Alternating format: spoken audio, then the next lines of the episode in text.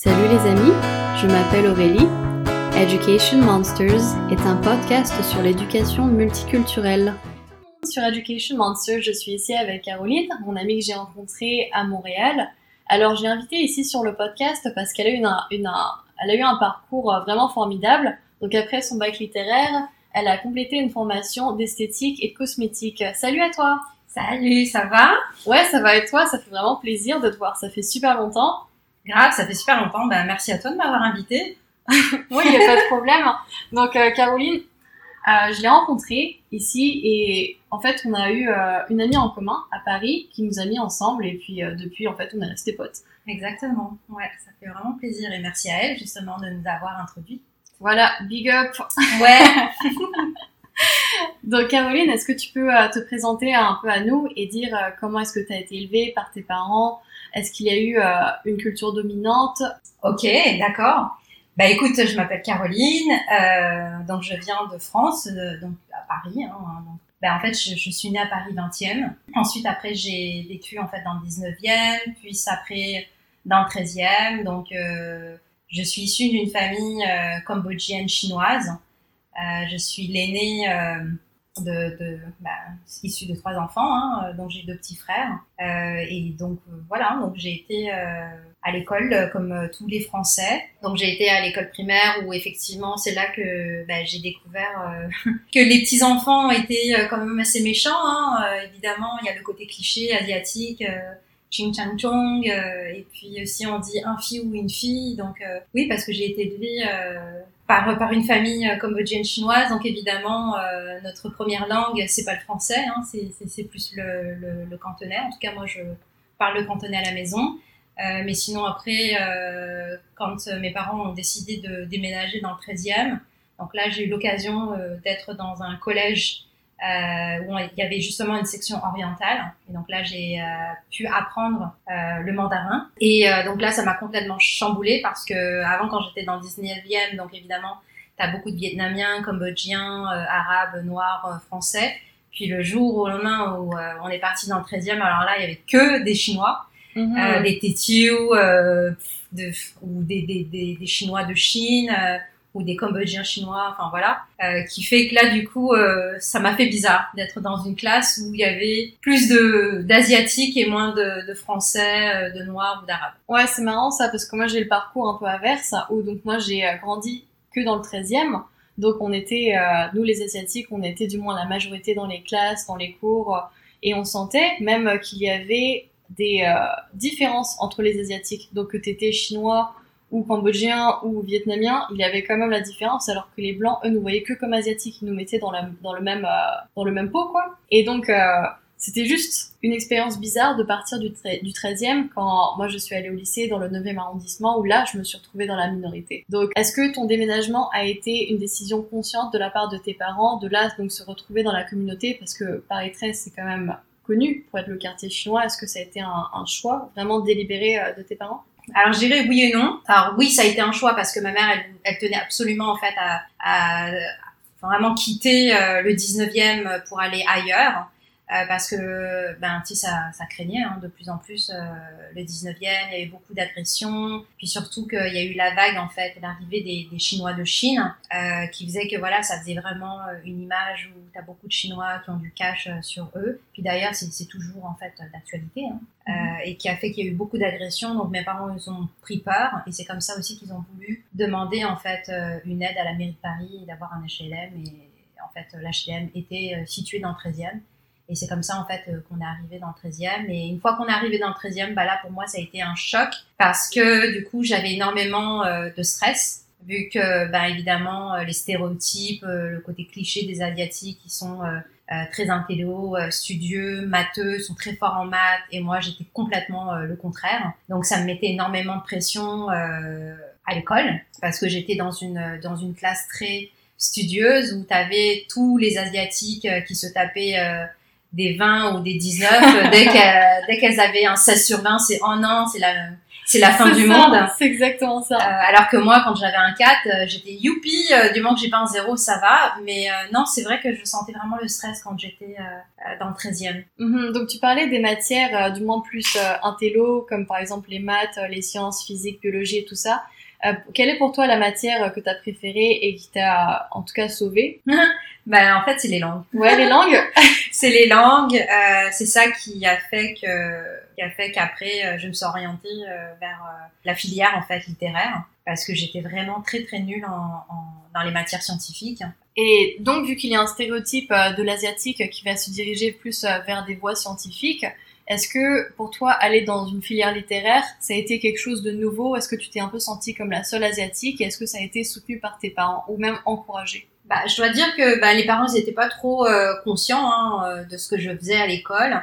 Mais c'est sûr que c'est moi, je me suis vraiment remise en question parce que, comme je t'avais dit, euh, j'ai été dans une classe vraiment studieuse. Et d'ailleurs cette classe-là, ben, on a été vraiment ensemble, c'est-à-dire qu'on a été au collège ensemble, donc cinquième, quatrième, troisième, et puis ensuite quand on est passé aussi au lycée, tous les camarades de classe euh, de ma session en fait est parti aussi dans, dans, la même école et on s'est retrouvés encore une fois euh, ensemble euh, et après c'est vrai que là quand il fallait vraiment euh, enfin décider en fait quelle filière on allait là majoritairement il y avait beaucoup qui allaient en fait dans, dans le côté S et ES, je crois, il y avait juste euh, quelques personnes. Et puis euh, elle, genre, j'étais toute seule, quoi. Oui, effectivement, je me suis sentie vraiment seule. Et en même temps, je me rappellerai vraiment toute ma vie. Le ce professeur que je détestais, c'est euh, un professeur de physique-chimie au, lycée qui lui, parce que justement j'avais des mauvaises notes, au lieu de dire que, enfin que j'étais intelligente mais pas forcément conforme à ce que le gouvernement, l'académie en fait souhaiterait que les enfants, toi, aient juste euh, soient juste basés sur des notes pour justement euh, catégoriser euh, si les enfants sont des bons élèves ou pas. Moi, tout simplement, j'avais de mauvaises notes et donc lui, il me disait que comme quoi, bon bah Caroline, moi je comprends pas pourquoi t'es es là tu devrais euh, faire un CAP euh, BEP. Puis moi, c'était vraiment très insultant parce que je me dis, euh, alors déjà d'une, je suis pas raciste, mais déjà lui, c'est un professeur euh, typé, donc d'origine, ben, je crois marocaine. Euh, oui, c'est un professeur brillant, mais c'est choquant de dire en fait ce genre de choses en fait à un élève qui se démerde en fait pour essayer euh, d'être au niveau. Et puis euh, dire catégoriquement ben qu'est-ce que tu fous là, tu devrais être, euh, faire euh, faire des études de CAP et BEP, bah pour moi ça a été vraiment insultant. Et, et c'est pour ça que encore au fond de moi j'ai cette j'ai cette rancune. Et je me dis maintenant ce que je suis devenue, bah, j'aimerais bien un jour le revoir, le rencontrer, puis dire voilà monsieur ce que vous m'avez dit à l'époque Maintenant, qu'est-ce que je suis devenue? Donc, c'est pas parce que je n'ai pas eu un bac S que ça veut dire que j'ai pas réussi ma vie. Donc, ça, c'est vraiment euh, une mentalité qui date des années 1800, qui disait justement et qui formatait beaucoup en fait les étudiants à dire que battez-vous à avoir des bonnes notes, allez dans la filière générale S, puis euh, allez dans des bonnes écoles et ensuite ça va vous garantir d'avoir euh, un salaire, d'avoir en fait, de trouver euh, une entreprise qui est top et donc ça va vous garantir une vie formidable, ben je peux vous dire que il s'est vraiment trompé ce mec. Le pauvre, il a été formaté de cette façon qui fait que l'évolution est là. C'est-à-dire qu'on peut très bien avoir euh, un bac plus 50, euh, avoir été dans une école HEC, puis au final, malgré, regarde, avec la pandémie, ben, on peut très bien se retrouver aussi au chômage. Donc, euh, moi, j'ai été euh, ben, choquée. J'ai pas été studieuse à l'école, et c'est pour ça que je me dis, euh, le fait d'avoir réussi, moi, je me sens en tout cas fière de ce que j'ai accompli jusqu'à date, qui fait que c'est aussi ma réussite c'est pas une, réussite euh, typique, euh, mais voilà. Mais c'est vraiment fascinant parce que tu me dis que lui aussi vient des origines donc non blanches, et donc c'est possible que lui-même a été inculqué la pensée, donc de par ses parents ou même de par son système éducatif, qu'il faut aussi réussir. Du fait que euh, c'est quelque chose qui va te donner une stabilité financière et comme lui, possiblement vient d'une famille d'immigrés, a peut-être reçu la même pression que toi et moi de faire euh, un choix plutôt dans les carrières scientifiques, qui te donne euh, plus de choix déjà et que même si tu finis ton bac, tu peux toujours t'orienter vers quelque chose de littéraire. C'était vraiment comme la voie royale. Oui, en fait, euh, c'est vrai que maintenant avec un peu plus de recul et un peu plus de sagesse, je peux essayer de voir en fait sous cet angle-là et de dire que voilà, bon, il a été maladroit de m'avoir abordé à cette époque. Hein. J'étais, j'étais pas encore majeure, donc on n'a pas forcément la mentalité à recevoir ce genre de, commentaires venant en fait d'un professeur. Mais j'essaie quand même de voir le bon côté des choses. C'est qu'il a été dur avec moi parce que il aimerait bien que tu vois tous ses élèves euh, réussissent, mais il faut vraiment avoir euh, un caractère quand même assez solide pour pouvoir euh, entendre ce genre de, de, de commentaires venant d'un professeur parce que là, l'exemple qu'il m'avait donné, genre qu'est-ce que tu fous là, tu devrais aller en CAP, BEP, c'est tellement dénigrant parce que déjà dans notre tête, c'était la voie royale, c'était aller dans une IR en fait générale.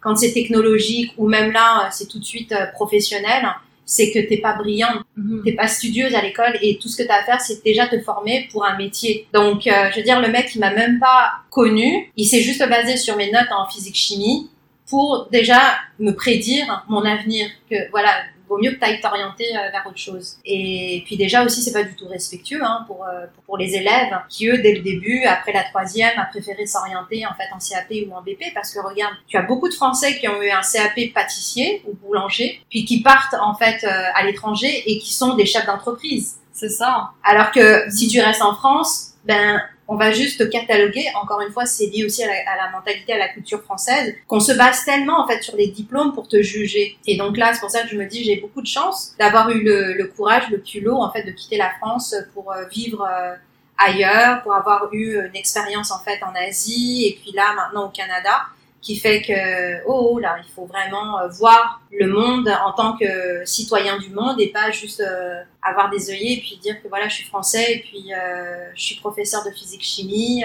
maintenant je me la pète je suis pout pout je me considère français donc maintenant je traite mes élèves de cette façon. Mais tu sais pour la plupart de ma vie j'ai toujours pensé que ces personnes âgées donc qui ont plus un regard un peu plus arriéré ont des pensées quand même bienveillantes. Donc c'est ce que j'ai vu en tout cas dans le regard de mes parents qui m'ont dit, euh, qui ont essayé de me conseiller du mieux qu'ils pouvaient avec le savoir qu'ils avaient à l'époque. Et c'est peut-être euh, donc de, de, son cas, tu sais, de cataloguer notamment les gens de minorité visible, de les diriger vers euh, des voies beaucoup plus techniques plutôt que générales.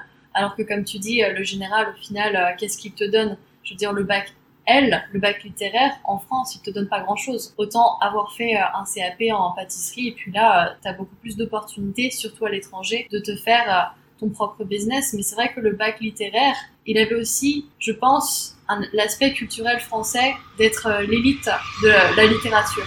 Et je pense que c'est pas quelque chose qui est reconnu, notamment aux États-Unis, en Angleterre, où la littérature est beaucoup moins valorisée. Alors qu'en France, surtout à Paris, la culture, l'art, c'est quelque chose qui est ancré en les gens. C'est vraiment très rare pour un Parisien de euh, jamais allé au musée, par exemple. Tout le monde a fait le Louvre, ou tout le monde l'a fait au moins une fois. Ben, ça, c'est effectivement lié à notre éducation, parce que même à l'école, on, nous emmène ce genre de visite au musée. Moi, je me rappelle que quand j'étais à, l'école primaire, ou même euh, au collège, tu vois, tu as forcément... Euh, prof, ton professeur de musique qui va nous emmener justement à l'opéra pour aller assister, tu pour vraiment qu'on ait, qu'on nous inculque en fait une certaine culture générale. Et là encore, je suis pas en train de blâmer en fait mon, mon ancien professeur de physique chimie euh, parce que le choix que j'ai fait pour littéraire, c'est parce que là où j'étais bonne, c'était plus en fait au niveau des langues. Mm-hmm. Et moi, je veux dire, euh, et même maintenant, je me dis si plus tard euh, j'ai des enfants, je vais pas leur mettre du, de stress là-dessus parce que quand on est jeune, on sait pas forcément vers quelle orientation choisir. Donc déjà, on nous met la pression, on dit vas-y, choisis vite ton, ta voie. Et en plus de ça, ben, il se peut que des fois, ben, tu as des professeurs qui sont pas du tout délicats et qui vont te balancer ce genre de, de réflexe. Donc, comment tu fais pour encaisser? Sachant que moi, avec ma famille, ben, ma famille, on m'a, on m'a éduqué, euh, tu sais, genre, ben voilà, euh, travaille bien à l'école, euh, voilà. Il n'y a, pas toute cette ouverture d'esprit comme avec euh, une, une, famille française où euh, ils vont échanger, ils vont parler, etc. Tu sais, moi là, pour te donner un exemple tout con, tu sais, avoir ces règles, par exemple. Mm-hmm. C'est pas mes parents, c'est pas ma mère qui m'a donné des, des, informations, euh, qui m'a éduqué là-dessus. C'est quoi avoir des règles? Je l'ai appris à l'école, j'ai appris en fait à travers mes amis. Euh, c'est quoi exactement les règles, les précautions? Enfin, je veux dire, euh, tout ça quoi. Donc c'est pour ça, imagine moi, j'ai pas eu euh, la chance d'avoir une communication ouverte avec les parents qui eux ont peut-être une connaissance sur l'éducation en France. Et donc moi, je m'oriente simplement, je me base sur euh, le regard en fait des professeurs et j'ai nommé en fait cet exemple-là avec ce professeur de physique chimie qui, qui m'a apparemment là marqué parce que ça m'a choqué. Donc au lieu de m'encourager à peut-être aller voir en fait quels sont les, les avantages de faire des études de CAP, BP, mais dans sa tournure, dans sa manière de dire les choses, c'est soit tu vas dans un truc haut ou soit tu vas dans un truc bas. Ouais, c'est ça. Et puis c'était dégradant, surtout que tu avais déjà fait un choix, tu étais déjà au lycée. Et puis c'est pas comme si euh, tu allais changer de filière pour le satisfaire. Et, et, en plus, je veux dire, les notes de physique-chimie, c'est quoi? C'est un contrôle. Et puis si ça se trouve, tu as peut-être eu euh, des événements marquants dans, dans ta famille ou dans ta vie personnelle qui ont fait que, euh, ok, t'as pas forcément une attirance vers, euh, vers ce domaine-là, mais aussi ça se peut que cet examen-là, c'était pas, c'était pas ta semaine, quoi. Et donc... Non, et c'est pour ça que j'ai appris aussi que maintenant, avec le temps, parce que j'ai fait aussi de la PNL, hein, donc la programmation neurolinguistique, qui fait que on est out of the box. Donc l'intelligence, tu as plusieurs intelligences. Donc là, absolument. On, on, on, veut vraiment mettre tous les enfants en fait dans le même cube. Alors que peut-être les enfants ne sont pas forcément de cette forme cubique, va être peut-être plus triangle ou ovale, enfin tout ce que tu veux, et qui fait que c'est à nous en fait de laisser l'intelligence de chaque enfant ben, se développer. Et moi, tu sais, au bout de, c'est quoi, c'est à partir de la trentaine, quand j'ai eu ce genre de formation de la PNL, que ça m'a permis, en fait, de prendre conscience de nouveau, en fait, sur ma confiance, à dire que je suis pas nulle. Mhm. Parce que sinon, j'aurais toujours considéré que parce que j'ai pas réussi à faire comme les autres, à faire une orientation scientifique, et qu'en plus j'ai pas été à l'université, qui fait que je suis pas une bonne élève, je suis pas une, une, une personne intelligente ou brillante je veux dire, je sais pas si tu te rends compte, mais ce genre de réflexion qu'un professeur peut avoir sur un élève, ça peut vraiment graver dans sa mémoire jusqu'à, je sais pas jusqu'à quel âge. Et je trouve ça dommage parce que un enfant est innocent, a plein en fait euh, d'envie, de, de rêves à réaliser. Puis parce que cette personne-là qui a des connaissances et qui est beaucoup plus âgée, donc qui a une certaine sagesse, il aurait dû aussi être bienveillante et faire attention en fait au niveau de ses mots. Et c'est exactement ça, c'est dès qu'une génération ou même une personne s'en rend compte que là tu arrêtes le cycle et c'est probablement parce que lui a reçu des, des remarques de la sorte qu'il les propage. Je veux dire, euh, on ne devient pas méchant, je pense, euh, de nulle part. Je pense que ça a toujours été l'éducation de quelqu'un, soit d'un prof, soit d'un parent, peut-être même d'un oncle, d'une tante ou euh, d'autres gamins, qui fait que pour lui, ça rendait la remarque justifiable. Et c'était normal de le dire aux gens, et puis t'es sûrement pas la première ni la dernière à qui il a dit quelque chose de blessant. Et peut-être que euh, sur le coup, ça aurait été bien de lui faire euh, une remarque ou même de se plaindre euh, à quelqu'un justement pour qu'il arrête ce cycle-là. Je te dirais, si si j'avais fait une remarque, là, ça aurait été genre insolence. parce que voilà, c'est le professeur, ouais. voilà, heure de colle, enfin voilà, tu sais, quand le professeur... Quand t'es jeune, t'as tendance à respecter la, la, figure du professeur, mais là, là beaucoup euh, de moins en moins. Quoi. Ah ben maintenant, quand on voit la nouvelle génération, euh, ah oui, on insulte, euh, on les, on les tabasse, les profs, les pauvres. Mais c'est ça, c'est super triste. Il n'y a plus ce respect, et donc je me demande si même moi déjà à l'époque, quand j'étais au collège-lycée, il n'y avait déjà pas beaucoup de respect envers les profs parce qu'on les voyait comme en fait, on voyait notre lycée un peu comme l'usine des retraités, les profs qui étaient là, qui qui s'en foutaient un petit peu des cours, ils étaient là, ils suivaient leurs cours, mais ils n'étaient pas super passionnés parce qu'ils savaient qu'ils étaient proches de la retraite. Du coup, les enfants en profitaient grave. Je veux dire, c'est quelque chose qui est dommage parce que c'est quand même ton éducation et c'est quelque chose qui va, surtout en France, déterminer qui tu es plus tard parce que les gens se déterminent malheureusement beaucoup avec leur métier. Et donc, euh, justement, revenons à ta formation euh, esthétique et cosmétique. Qu'est-ce que tu as préféré là-dedans? Est-ce que tu peux nous parler un peu plus de cette formation-là? Oui, alors en fait, au niveau euh, de ma formation esthétique cosmétique, donc là, pareil, euh, j'ai eu pas mal euh, d'expérience là-dessus. Bah, déjà, dans un premier temps, quand j'ai pris la décision de, faire une formation d'esthétique cosmétique, bah, ma famille, donc la grande famille, c'est-à-dire mes oncles, mes tantes, étaient vraiment contre, contre cette formation parce que justement ça pouvait dénigrer en fait euh, la réputation et l'image euh, de la grande famille parce que effectivement bon bah c'est encore une fois euh, stéréotypé. Mais qu'est-ce que les gens de ta famille faisaient par exemple comme métier? Bah, ils sont tous des entrepreneurs. Donc ils ont leur propre magasin, ils sont tous des entrepreneurs et puis mes cousins cousines bon évidemment euh, s'ils sont pas informaticiens, ils travaillent euh, dans la banque. Enfin, encore une fois, c'est très cliché, hein, très stéréotypé. Ouais, c'est ça, c'est qu'il faut être dans un bureau et il faut avoir des heures comme 9h euh, à 5h et surtout d'être dans une grande boîte, ça voulait dire que les employés étaient protégés, donc tu étais à l'abri du, de la précarité, quoi. Oui, parce qu'en fait, tout ce qui est lien avec beauté, coiffure, donc c'est encore une fois des gens qui sont pas intelligents. Oui, parce que tu as un travail avec les mains, mais ça ne veut pas dire que tu n'utilises pas son que tu n'utilises pas ton cerveau. C'est ça. Et euh, en même temps, bon, bah voilà, le fait qu'on habitait aussi euh, dans le 13e, donc évidemment, les gossips, hein, euh, ouais. ça pouvait vite partir.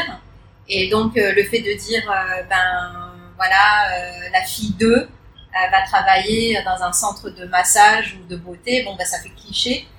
c'est très mal vu. Et en fait, donc, ils ont essayé de convaincre mes parents, en tout cas, surtout ma mère, pour ne pas justement me laisser faire euh, ses études. Et puis, euh, en plus, c'était une école privée, euh, parce qu'évidemment, je voulais aller dans une école publique, mais comme les critères demandaient à ce que j'ai un bac S, tu vois, c'est marrant, hein. Ouais. ouais, ouais, ouais, ouais. Donc on a des préjugés. On a des préjugés. On se dit bon, bah esthétique, cosmétique, c'est manuel. T'as pas besoin d'avoir un bac. t'as juste un CAP, BEP, c'est bon, tu peux aller dans cette école. Non, non, non, non, parce que au moment où moi à l'époque je voulais euh, faire des études d'esthétique, ben, il s'avère que ils ont amélioré en fait au niveau des, des diplômes. Okay. Donc tu as un CAP d'esthétique cosmétique, après tu as un BP et ensuite après tu as un BTS aussi. Donc le jour où ils ont en fait euh, restructuré euh, l'éducation euh, au niveau des, de l'esthétique euh, cosmétique, a fait que quand tu veux aller en fait dans une école publique, on te demande d'avoir justement euh, un bac S. Et j'avais pas de bac S, donc il faisait que je ne pouvais pas, en fait, aller euh, dans cette école. Ou alors, même si tu as, en fait, euh, un bac euh, ST, I ou un truc comme ça, mais en lien avec scientifique et en technologie, tu pouvais quand même accéder. Mais si tu n'as pas, en fait, un diplôme en lien avec la, enfin, la, science, tu ne pouvais pas. Et c'est pour ça que j'étais amenée, en fait, à m'inscrire dans une école privée. Puis évidemment, école privée dit des frais de scolarité quand même assez conséquents. Euh, mon père, il voulait pas du tout euh, me soutenir et donc euh, ma mère, elle a dû galérer justement pour pouvoir m'aider.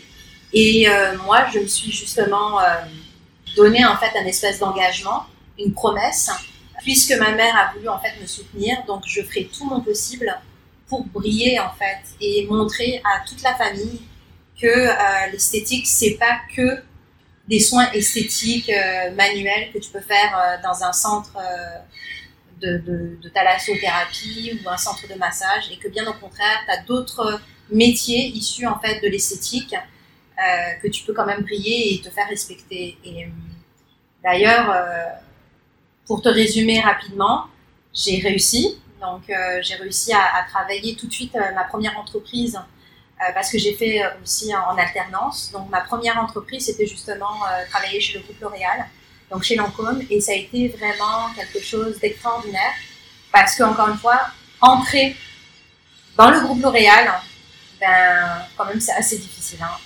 Euh, j'ai eu beaucoup de chance d'avoir rencontré une personne qui est ouverte. Donc c'est une personne euh, qui est d'origine française, mais qui parle le russe, qui parle le japonais parce que son mari est japonais.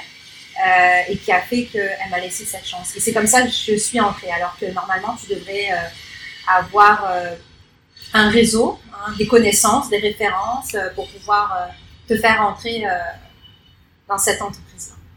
Mhm. Quelle a été ton expérience à L'Oréal? Est-ce que tu peux plus nous parler de ce contraste, donc cette grosse compagnie, par rapport à petite compagnie, petite entreprise que là, en ce moment, qui font ton projet Oui, alors donc grande entreprise, donc c'est sûr qu'il y a beaucoup de waouh, hein.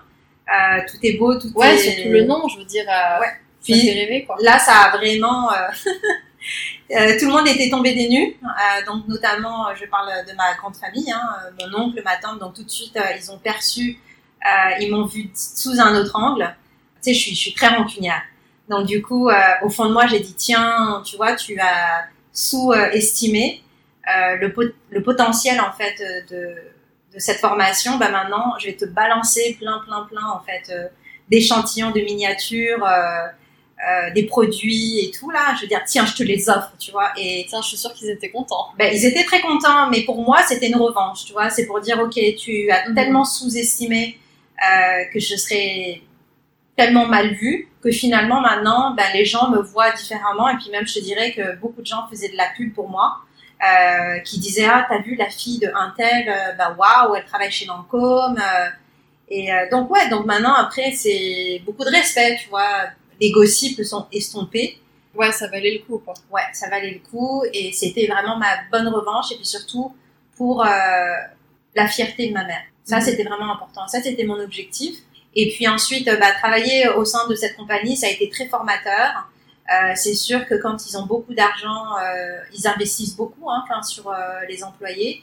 Euh, c'est une très bonne école. Ça te permet vraiment euh, de savoir chaque département qui fait quoi et puis comment on travaille. Puis il y a beaucoup de reconnaissance. Mais encore une fois, ça c'est à l'époque. Hein, donc ça a aussi pas mal évolué depuis.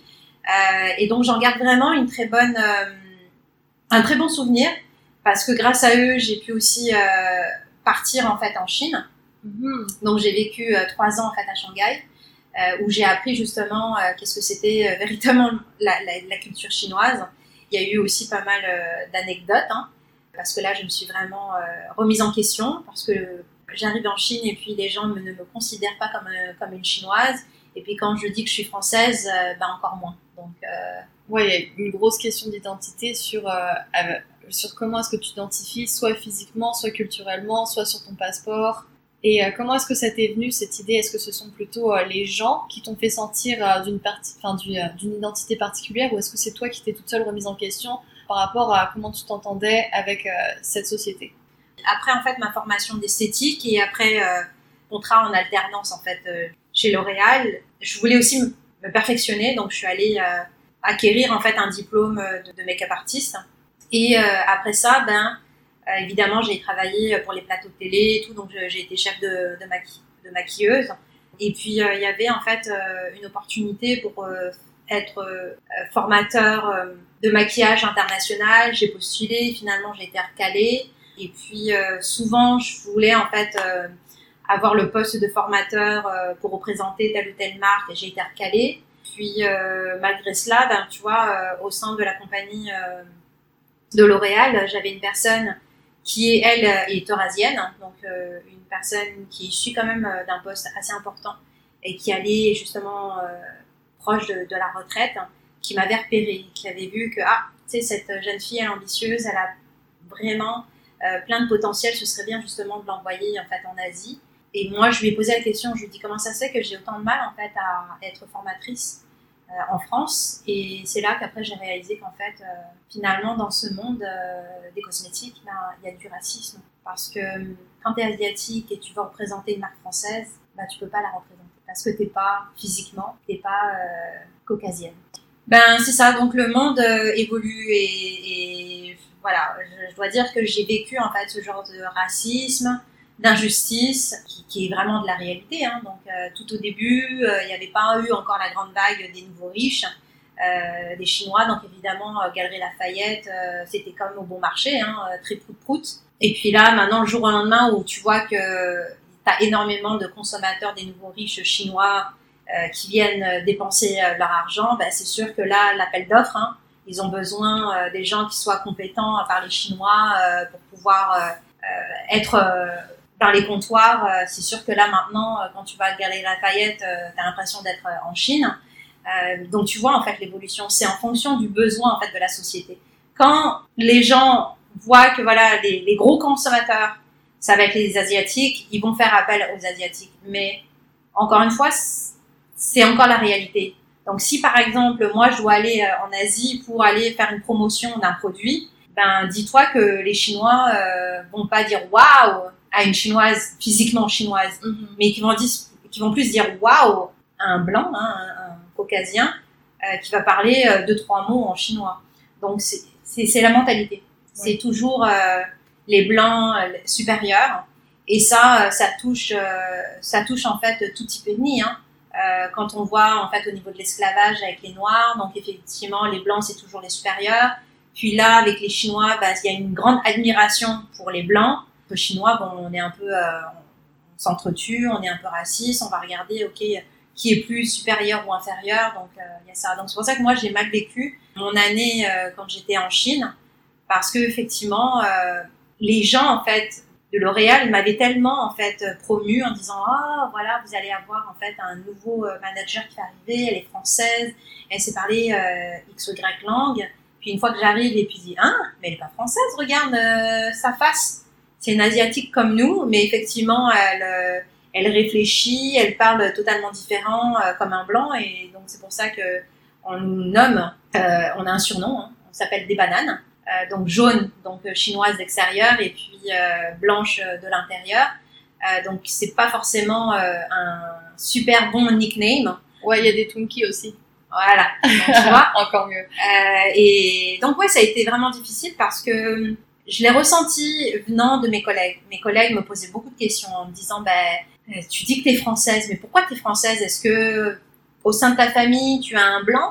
Euh, T'as un, un grand-père blanc? Les gens te demandaient si tu étais adoptée? Ça, je l'avais eu souvent. Ah non, non, moi on m'a jamais posé la question est-ce que j'ai j'ai été adoptée? On m'a plus posé la question est-ce que dans ma famille j'ai euh, un membre qui est blanc? Euh, ou alors euh, est-ce que tu as fait des études en France? Qui fait que maintenant tu te permets de dire que tu es française. Euh, donc c'est aussi leur mentalité parce que la mentalité en 2016 c'est quand même encore arriéré c'est des nouveaux riches qui ont en fait le plein pouvoir euh, d'achat mais que la mentalité est encore très ancienne. Donc maintenant ça a beaucoup évolué voire plus évolué que les Européens. Mais c'est ça. Donc il y a eu un écart. Et c'est pour ça que je comprends parfaitement pourquoi euh, au moment de l'arrivée des, des, des, Chinois en fait en France où il y a eu beaucoup de, racisme, beaucoup de Français qui dénigraient, qui détestaient les Chinois euh, et c'est pour ça qu'après euh, même au sein euh, des Asiatiques on disait non non non non je suis pas chinoise, je suis cambodgienne. On a essayé vraiment de, clarifier en fait de quelle origine on est pour ne pas nous mettre tous dans le même panier parce qu'effectivement quand ils sont arrivés même nous on trouvait que c'était dégradant on disait attends, tu sais, euh, t'as le chinois là qui s'agenouille, qui s'accroupit euh, sur le quai du métro. C'est pas élégant, c'est ça. Et puis surtout ceux qui se, même qui se coupent les ongles dans le métro, dans les salles d'attente chez le docteur, où il y a toujours le stéréotype de la personne un peu paysanne qui sait pas se conduire en société ou qui fait du bruit en mangeant, par exemple. Ça, souvent, même il y avait des gens de ma génération qui le faisaient, et il y avait d'autres asiatiques qui leur disaient, mais fais pas ça, t'as l'air d'un chinois. Alors que les deux étaient asiatiques, je veux dire, les deux étaient chinois. Donc euh, il y a cette profonde envie de s'intégrer, de se considérer comme français, d'être blanc. Mais est-ce que pour toi, ça a été ton, ton, expérience ou tes attentes, en tout cas, que en ayant en Chine, tu as eu un petit peu peut-être une attente de supériorité parce que tu étais française, élevée en France et que tu as toujours vécu euh, en France, quoi? Bah, Tu vas trouver ça marrant, mais non, du tout. En fait, moi, quand je suis, euh, je suis allée en fait à Shanghai, je voulais vraiment être low-key, mais vraiment genre profil bas et euh, me dire ok, là je vais vraiment aller découvrir euh, mes origines parce que d'ailleurs ma mère elle était super contente quand elle a su que j'allais partir en, fait en Chine mm-hmm. et qui disait chouette, ça y est, Caroline elle va être moins française et elle va être un peu plus asiatique et en fait quelque part j'ai été encore plus française et moins chinoise parce que en, en essayant d'être chinoise ben j'ai été mal accueillie. Donc je préférais être une française, donc euh, dans le côté genre je, parle très mal le chinois, euh, je ne comprends pas euh, la culture chinoise. Donc il fait qu'ils sont beaucoup plus tolérants, plus indulgents que plutôt que j'ai essayé vraiment de m'intégrer en me disant non non moi aussi je suis chinoise. Et là, ça a été très mal perçu parce que les gens, du coup, parlaient en shanghaïen. Ils le faisaient exprès pour que je ne puisse pas comprendre. Puis même, à chaque fois, c'était dégradant. Hein. On me disait, mais pourquoi euh, t'as un accent quand tu parles chinois euh, comment ça se fait que tu sais pas lire euh, tous les caractères en chinois? Et euh, j'ai dû tout le temps leur répéter écoutez moi là je suis née en France moi euh, dans ma famille on parle cantonais on parle pas mandarin. Et le mandarin je l'ai appris à l'école. Donc évidemment ben c'est comme c'est comme nous les français quand on parle anglais. On n'est pas forcément top. Et c'est une fois qu'on arrive sur place aux États-Unis ou ailleurs qui fait qu'on le perfectionne enfin on le perfectionne. Là le chinois c'est exactement pareil. Moi quand j'ai dû former les gens ça a été très très dur parce que les gens de marketing me donnaient en fait des PowerPoint qui étaient écrits que en chinois.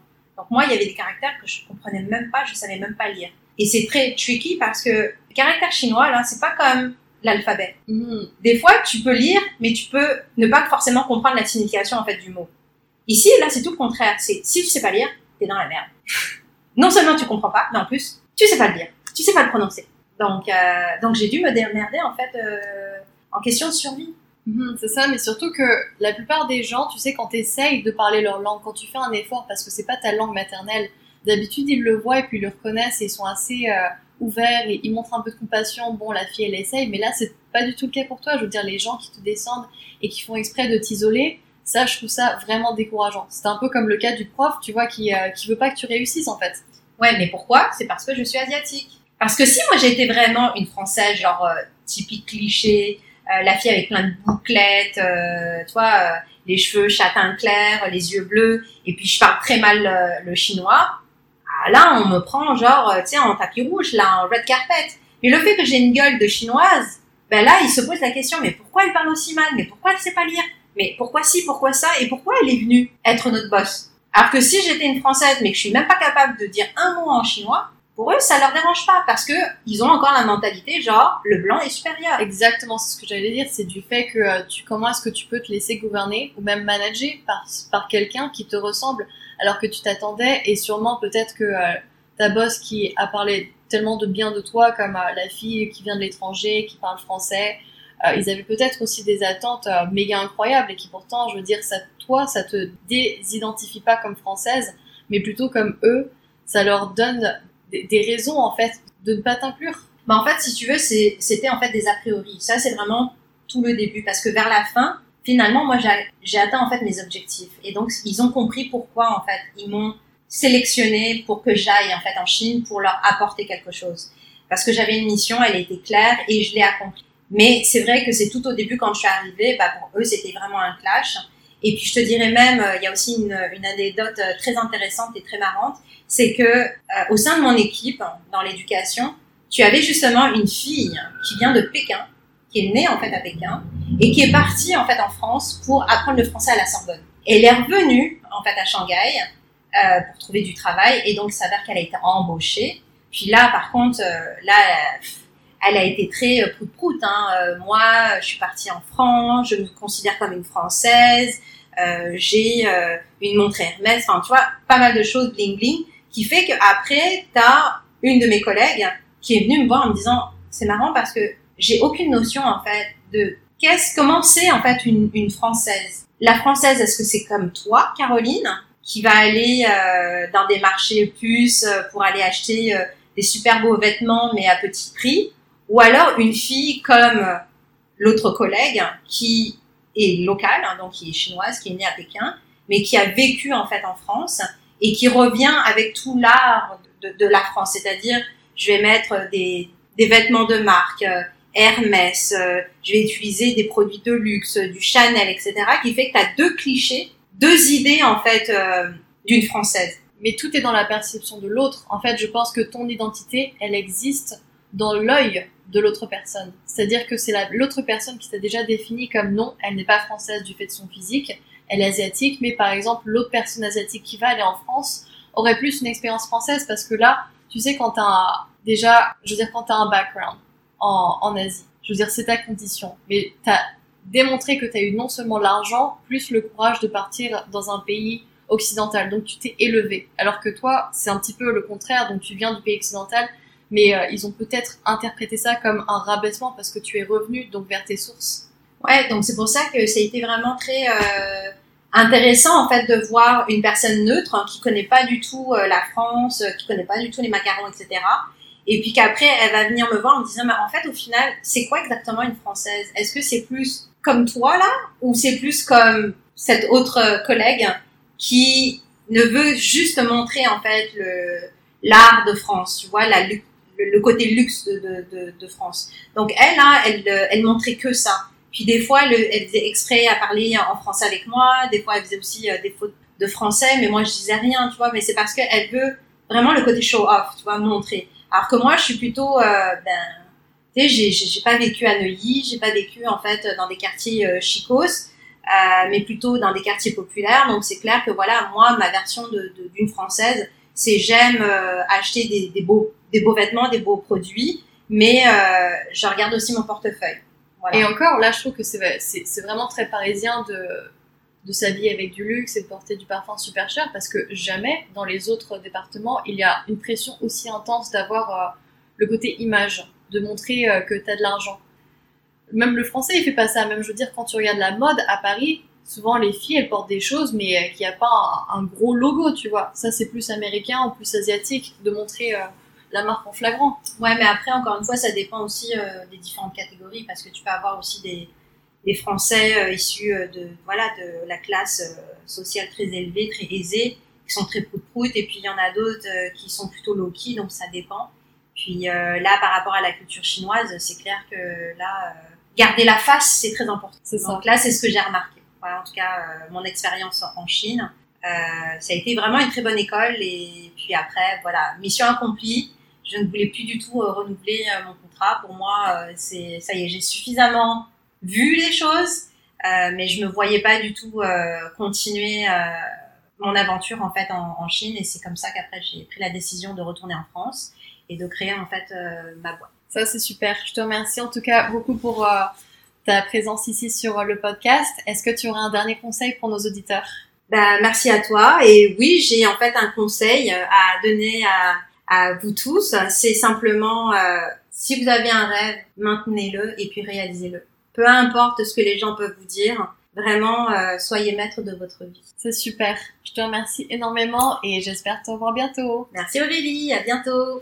Si vous avez aimé le podcast, je vous invite à partager vos commentaires sur ma page Education Monsters. C'est éducation-monsters.com.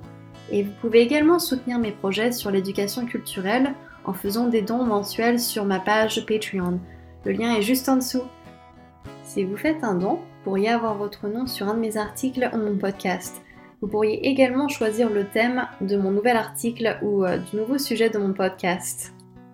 Vous pouvez également me contacter si vous avez besoin de cours de français ou d'anglais. J'utilise la plateforme italki et encore une fois le lien est en dessous.